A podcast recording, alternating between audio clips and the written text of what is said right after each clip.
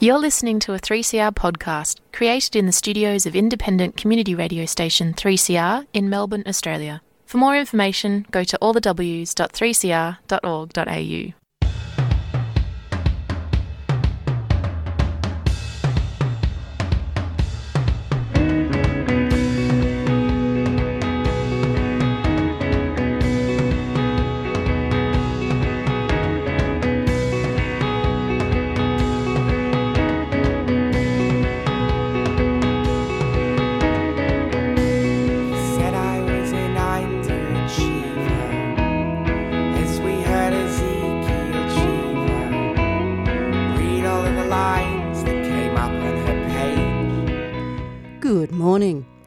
To this week's edition of the Yarra Bicycle Users Group radio show for Monday, the 24th of October 2022.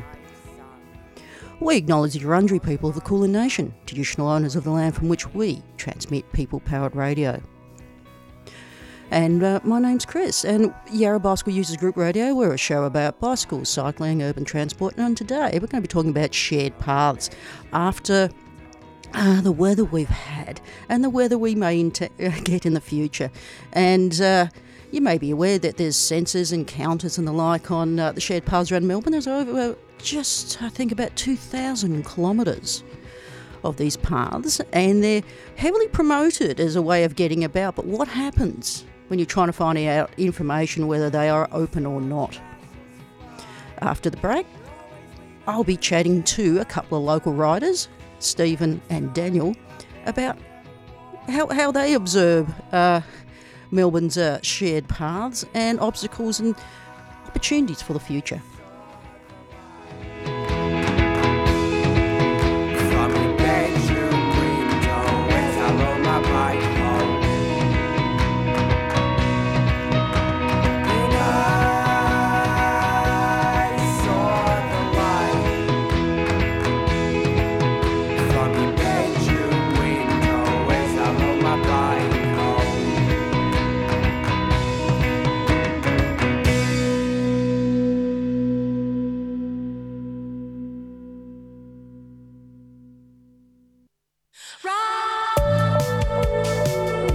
Chris, I'm Steve. I've been a cyclist for like forever, of course. One started when one was a kid.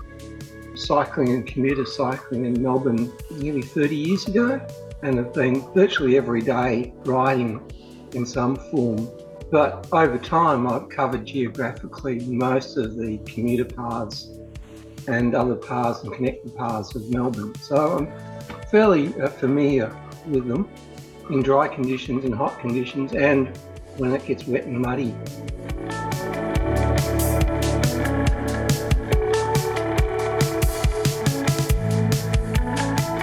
I'm Daniel Quinn and I'm a regular bike rider. I ride both commuting to work very regularly. I ride competitively on my mountain bike mostly. And so that means I ride a lot around the city of Yarra and also I ride further afield on mountain bike tracks, but that's probably not so relevant to our listeners who are riding and interested in inner city bike riding, I assume. My background in riding actually started from back when I was a kid growing up in country Victoria, and my parents, who have dropped in this afternoon, they sent me ri- riding off to my primary school in Burramine South Primary School. And so ever since then, bike riding has been both a form of transport and a competitive outlet for me. The last week and a half in Melbourne, we're talking, you know, uh, 22nd of October today. Go back about a week and a bit ago, we, we had a flood event here in Melbourne and it, it impacted quite a bit. And it kind of brings in sharp relief. We don't really have any real time analysis or ways you can find out stuff about whether your local path is closed or not. But when it comes to roads, you know, there's there's Vic Emergency, there's Vic Roads, there's heaps of stuff. I know some of the paths are actually fairly well signposted in terms of if the path is flooded, there's a detour route that's marked, but it's not consistent throughout Melbourne. Hmm. And the maintenance of those signs is can be pro- problematic because I've noticed that the graffitiists love them as just as much as cyclists do. Hmm. So keeping it clean and up to date is one of the issues. I suppose one of the, the key things is that from what I've seen the, the main places where cars flood are actually underpasses under roads. And often at those points that there is actually a exit point off the path to the road surface. There's often pedestrian lights there that can get you across the road and down to the other side to continue on safely. That's not always the case though. The, the classic is in um, Abbotsford, just round from Dights Falls. That floods a lot. And I came across today, for example, huge muddy part along the main Yarra Trail, well, deviation off the main Yarra Trail. But as you head from uh, the little bridge that takes you near Burke Road off to the boulevard, mm. that was very, very muddy. Two days ago, I saw a fairly accomplished cyclist, man in his 70s, that had hit that muddy patch and had come down. Unfortunately, he'd probably only taken a little bit of bark off. That's going to be a hell of an inconvenience to him. He probably has to go off and get a tetanus shot. And given that that mud, uh, the Yarra could be quite heavily contaminated. Well, yeah, interesting. I was out riding with a mate this morning. On we went out along the main Yarra Trail, and then we went out to Mullum Mullum. It's it's frustrating. Like I, at the, I live in Abbotsford, and so every time there's a flood event at the pretty much the end of my street, the the boom gate goes down near Dights Falls, and there's no warning. So I've now, because I've been living here for 20 years and I've been riding in the area for 30 years, I'm starting to get a pretty good sense when it's closed. But every time I go down there, people stop and they go, wow, what's happened here? Where do I go? And I know where to go because I live in Abbotsford. And so I know you just go these back streets, you go around Trinity Crescent, blah, blah, blah. But then I'll bump into families with six year olds who are just taking their kid out for a bike ride on a sunny afternoon like this and they have no idea that they're about to walk to a to ride to a flooded bike path, and all of a sudden they find themselves dumped on inner city arterials, and it's horrible when when that happens, and it's dangerous. Like yeah. it's horrible for kids and families to have that happen. That is a um, a really nasty issue in commuter cars, especially when they're not well lit I broke a collarbone commuting on slipping on mud 15, 20 years ago. It was dark. I hit a muddy patch. There was no signposting to let it know that it was there. Signposting and keeping aware of these things is, uh, is an issue. And I was commuting.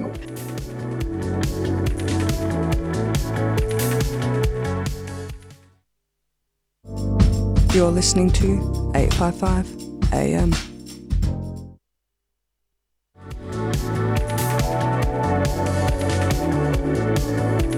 What's your observations on this? Like, we have these shared trails, but where like and they're and they're pushed they're pushed as like this is a great thing to do on the weekend or commuting during your morning and afternoon peaks but when things go wrong and unfortunately with more climatic sort of weather conditions we're going to get more of this I was looking, my parents drove down from near the floods up near Echuca this afternoon or yesterday, and they looked on the Vic Roads website, and it's an up to date, and yeah, it's not perfect, but broadly they can see they shouldn't go on this road and they should go on that road.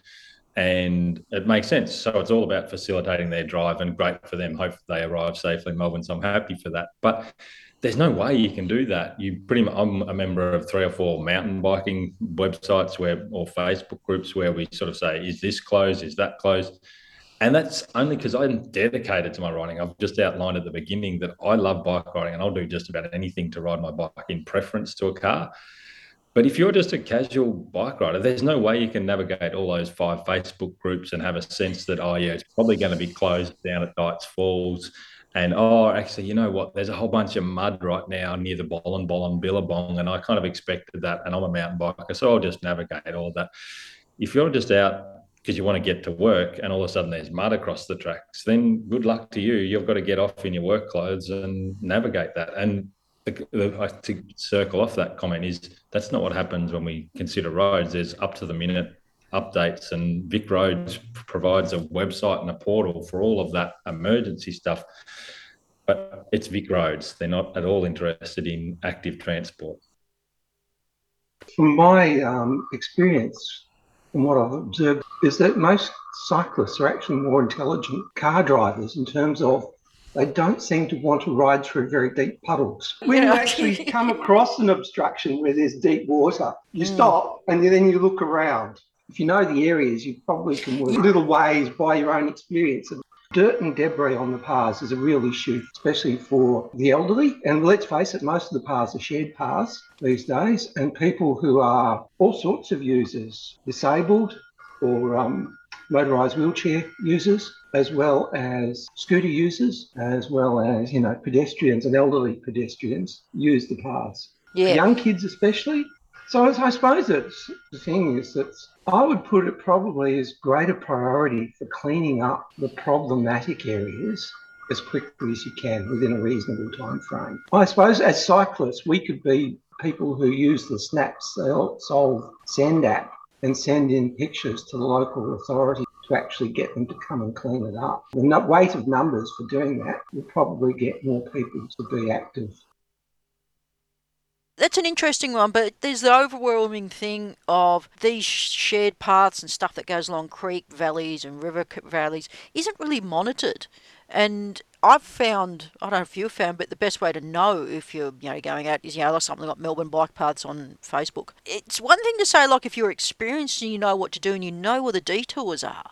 But signage sometimes changes from council to council or whoever the land management is. This discussion is about how authorities that be go use the shared paths, but there's no up to date information on it. Like if you look at Vic Emergency app, if you look at Melbourne Water, which have gauges and stuff on, you know, and then there's the SES flood maps, and then there's Vic traffic, as you said, with your parents and the rest of it.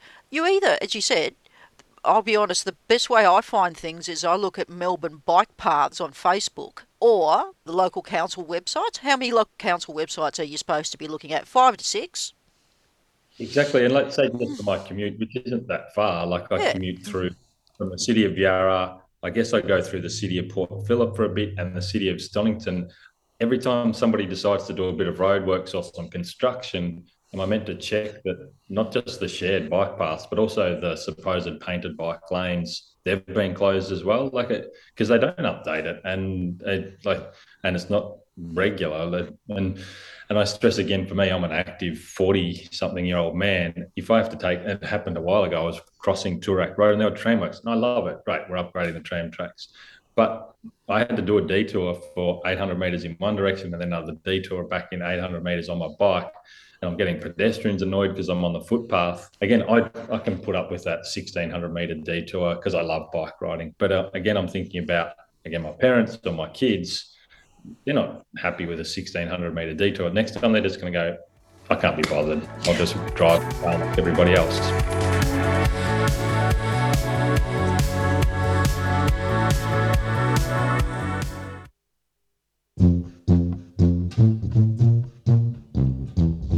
Yarrabug would like to thank our sponsor, Vacro's Second Chance Cycles, for their financial support. Second Chance Cycles is a fantastic community workshop that recycles bikes, trains people in bike mechanics, and sells bikes to the local community. If you have a healthcare card, they'll give you a bike free of charge. To find out more, search for Vacro online or drop into the underground car park, Harmsworth Street, Collingwood, any Tuesday or Thursday.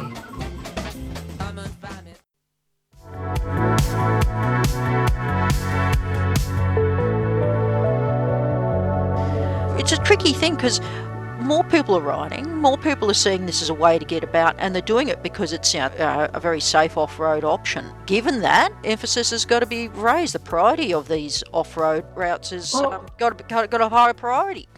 I would agree with you, and I think the monitoring isn't actually that difficult because when you think about it, a lot of these parks and reserves, which the, uh, the bike paths go through, they actually mow alongside them very regularly. So all it would take is somebody with a bit of extra eyes, put it on an honest. The path is looking a bit dirty. Get the local council street sweeper, and there's small units around these. Um, But- do it after peak times, and it's done. That's the thing, like, you know, you were talking about this PT work. There's always like utilities and Yarra trams and PTV. There's all these apps for this sort of stuff. But when it comes to bike riding, moving around on these shared trails or the rest of it, there's nothing. what needs to be done? I mean, you know, you got things like Gardiners Creek Trail coming into the city, umpteen different things I can mention, like you know, Tina McCarthy from Wheel Women uh, had a whole bunch of photos of just the absolute devastation mm. caused down on Maribyrnong. Maribyrnong does flood, but we want to mention that bund wall or not. Whoops, oh, it got mentioned. But they're low priorities. Now, earlier this year, I had to talk to Jonathan Sri. He's a councillor in Brisbane City Council. They had the same problem up there because they have massive floods. And not only do they get mud and debris and all the rest of it, they had, they had a ruddy great floating restaurant go across the bicentennial bikeway and, uh, you know, the bikeway in there. And they had to open up one of the local roads, one of the big roads nearby, so the cyclists could find some access. But yep. something Jonathan said that was really interesting is the best time to clean these things is when the mud and the silt and the debris is still wet, because otherwise it sets like concrete. Priorities, budget. No. Similarly, I was riding along the Mullum. It's a beautiful trail out Mullum, the east of Melbourne this morning. It's in the forest, so you feel like you're enclosed, but it's slippery at the moment because we've had so much rain in Melbourne, and there's also these corrugations throughout the, the supposedly this perfect bike path, and it is beautiful. I, am not don't want to get away from that, but these corrugations of roots that you you can't report it anywhere and say, hey, this section of the Mullum Mullum is. Whereas if there was a pothole on the freeway, then that's front page of the newspaper that oh, there's a there's a pothole on some damn um, and a car got damaged once. Well, what about all these people slipping and actually breaking their collarbones or whatever because they hit a massive bump that just wasn't expected on the on the shared bike path? Melbourne Water have water level sort of things, and there's the SES flood maps. I can't understand why these things aren't going. Okay, there's a 50% likelihood of this being flooded out and that being publicly known. And if this happens in that area, there's an off road route to go on. It's sort of one of those things, it's the chicken and the egg too. If you're not an experienced rider and just a family rider on a weekend, you may not know of these apps mm. to use to actually check what the water levels and things are. It's hard to know whether they actually they would actually be that helpful. The best thing I think is just being really vigilant about keeping these paths safe the closer you get into Melbourne on that radial distance, you know, about 15 to 20 k's in from Melbourne, is a high frequency paths that a lot of cyclists use. Yep. Once you get beyond about 30 k's, the, the sort of the numbers decrease a lot from experience. But on the weekends, they're very heavily used. It's a question of how often do you clean and what do you need to clean. I, I like that idea, but to be honest, I, I find it frustrating that this is pushed back on the cycling community of commuters and sport and recreational cyclists, um, that it's not recognised as equal as mainstream public transport and vehicular um, motorised transport.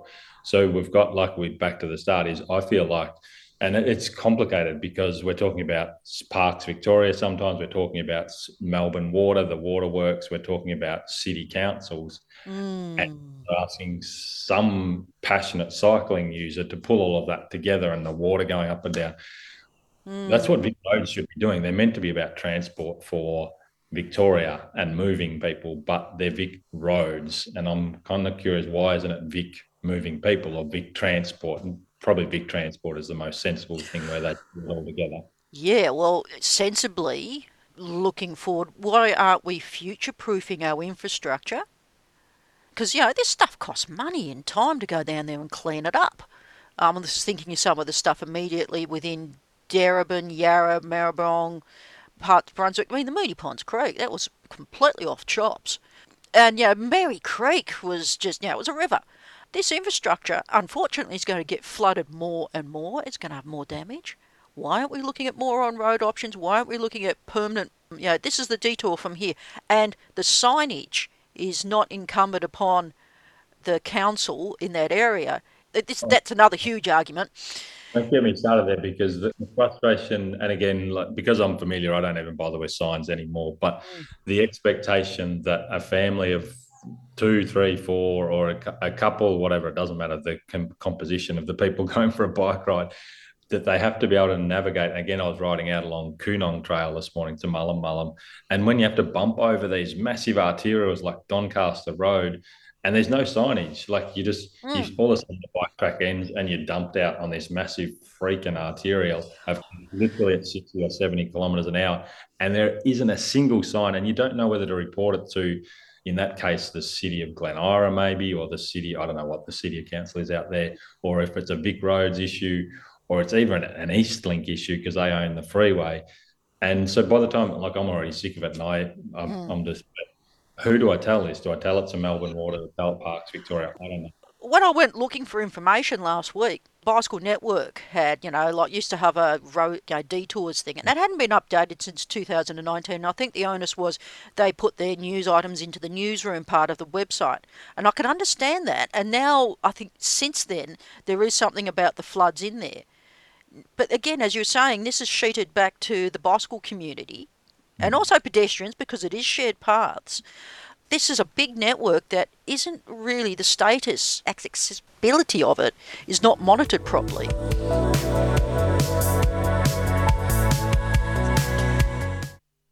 You're listening to 3CR Community Radio, 855 AM, on digital and online.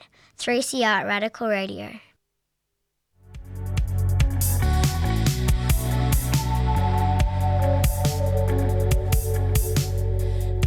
There are obvious routes there, for example, Gardiner's Creek path, for example, floods and you're wanting to head out uh, southeast, you could cut across to the Djerring Trail. The rail trails themselves are usually a lot drier than the creek paths, so the development of more rail trails in helps the connectivity and as well as gives people dry options for when it's wet and flooded as well going on a proactive thing. We, unfortunately, we're going to have more of these events. Well, that's what the, the CSIRO modelling has always said. Either we're going to have dry events and then lots of storms. There's going to be lots of rain very quickly. So events where the, uh, the, the rivers and creeks fill up and flood very very quickly are going to be more and more frequent. The events at the moment where we're getting back to back, I think, La Ninas, the frequency of those are going to increase with the, the modelling as well. In 2022, we shouldn't be relying on a blog update from Bicycle Network. Bicycle Network does some really positive things, but again, I compare the dedication and the infrastructure. I'm no IT person, but mm. I assume there's a fair bit of design that goes into a website that's updated minute by minute or is, and organized and you can report this is out this road is out or this bike path is out mm. or this bike path is flooded or this bike path has got corrugations on it and so go slow people just need to be able to click on a map, not go through 37 pages to go, oh, I'm on. There's a lot of stuff now you can do with AI and monitoring and real life stuff. And there is a project in this and for real time information. And I don't think it is impossible. But it also brings in the other thing of people use these off road facilities because it is deemed safe or they perceive as safe when it's not properly signposted. Not everyone's got mobile phone that can bring up. There's a dozen different, if not more, apps that will show your way around, but they're not real time either, but, uh, unless you know, someone the user puts the information in. Going back to that point of where I, I think it was Doncaster Road where I was spat out on the Koonung Trail. I've got an app there that says where the bike path is, but I've got to get across three lanes of traffic. Then there's this dodgy median strip, and then I've got to go across another three lanes, and then I've got to find where this two meter wide shared bike path starts or ends again. I'm not wanting to look at a phone while that's happening. I'm wanting a big flashing sign saying the bike path starts here or something. I'm watching the road in that moment. I don't want to get hit by a car going at 70 kilometres an hour. This, this is a big network. We don't have real time updates on it you get this argument of, oh, not every little bike path can do this or this. Well, you do it for whatever, and I think the technology is there to do it without going into. I mean, we could do a couple of shows on the tech of this, but not right now. but it can be done. Yeah, it's not every little. There's, there's honestly, again, going back to my parents living up in country Victoria, they live in the middle of nowhere, and there's a dirt road out the back of their house. And I looked at it last week because I was wondering if my parents were flooded in. Mm. And this dirt road, which gets three, maybe four cars, and one of them is my uncle in his ute. That is literally, if I go on the site right now, it's a gravel road and it's marked as blocked, and it gets three cars a day on it. And as you know from living in Abbotsford, you know that the Abbotsford Ravine, as some people like to call it, it's going to get mm. flooded. Going back a couple of decades ago, before like a lot of work was done on the Upper Yarra and Sugarloaf and all that, Collingwood, Richmond, Kew, all flooded. The suburbs Yeah. flooded really badly. We have become a bit complacent because we have had dry years recently, and now all of a sudden, seemingly in the last three years, we're getting flooding events a bit more often. And maybe that's part of this discussion is we got a bit complacent and Mm. forgot we live on floodplains, the Maribyrnong River, the Yarra River, all of the rivers are on low-lying areas with floodplains, and we should start planning and preparing for this again. In regions where there is going to be that flooding, where you're possibly um, having to make the diversions, that's a good um, argument. Well, the cheapest option might be to put in uh, on-road bike lanes, particular regions. That flooding becomes more of an issue, so people have got a very safe way if there aren't quite back streets to use.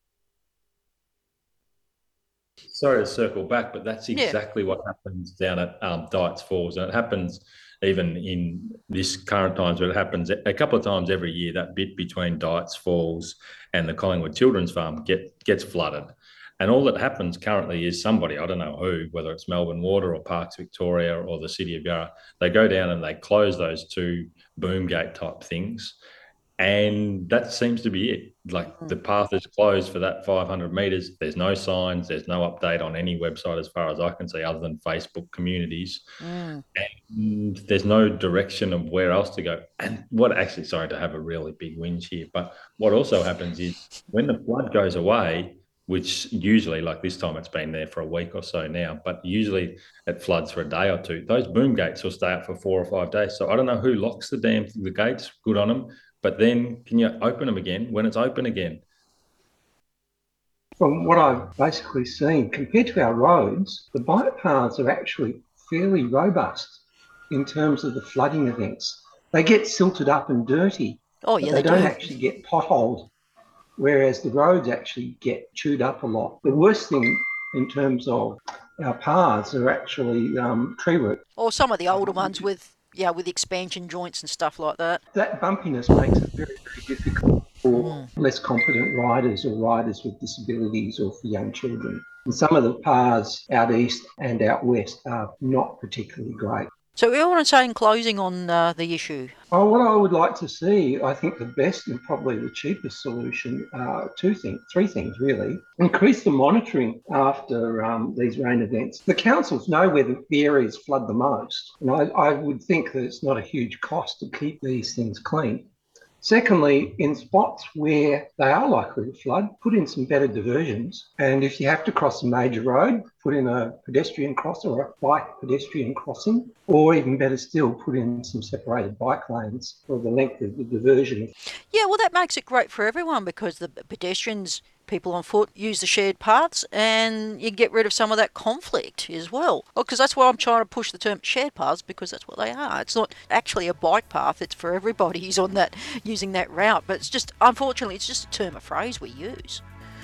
Yes, true. They are, most of them are shed paths. The amount of uh, actual specific bike path in uh, Melbourne is very, very small. And keeping people safe, and I think that should be the priority, whether the pedestrians, cyclists, or motorists.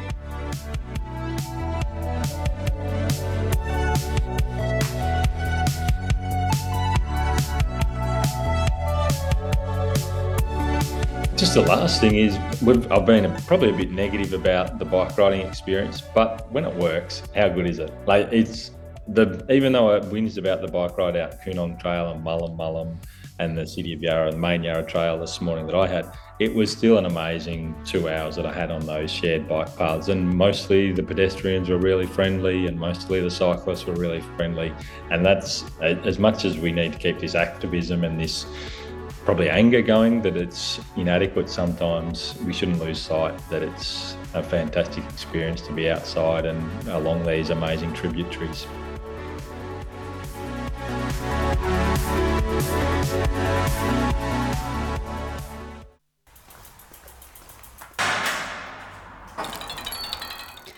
Thank you to Daniel and Stephen for making time to chat about bike lanes, or no, not bike lanes, shared paths. Even I kind of forget what I am uh, when I was trying iterating in the, in the interview.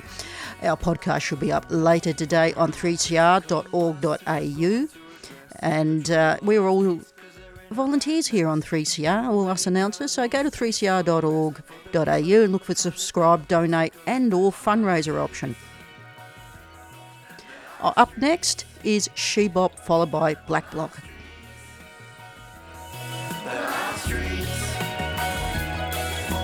Kids on the road gotta fight for their life Cause the 4 by 4s give them such a fright They're going too fast way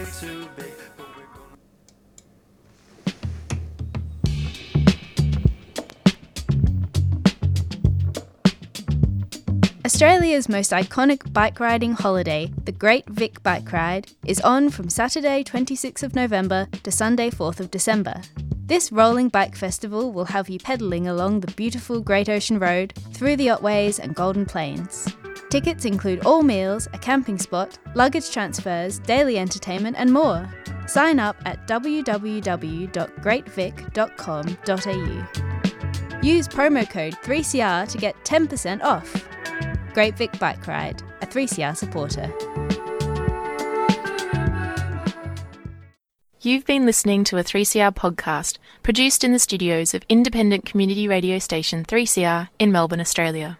For more information, go to allthews.3cr.org.au.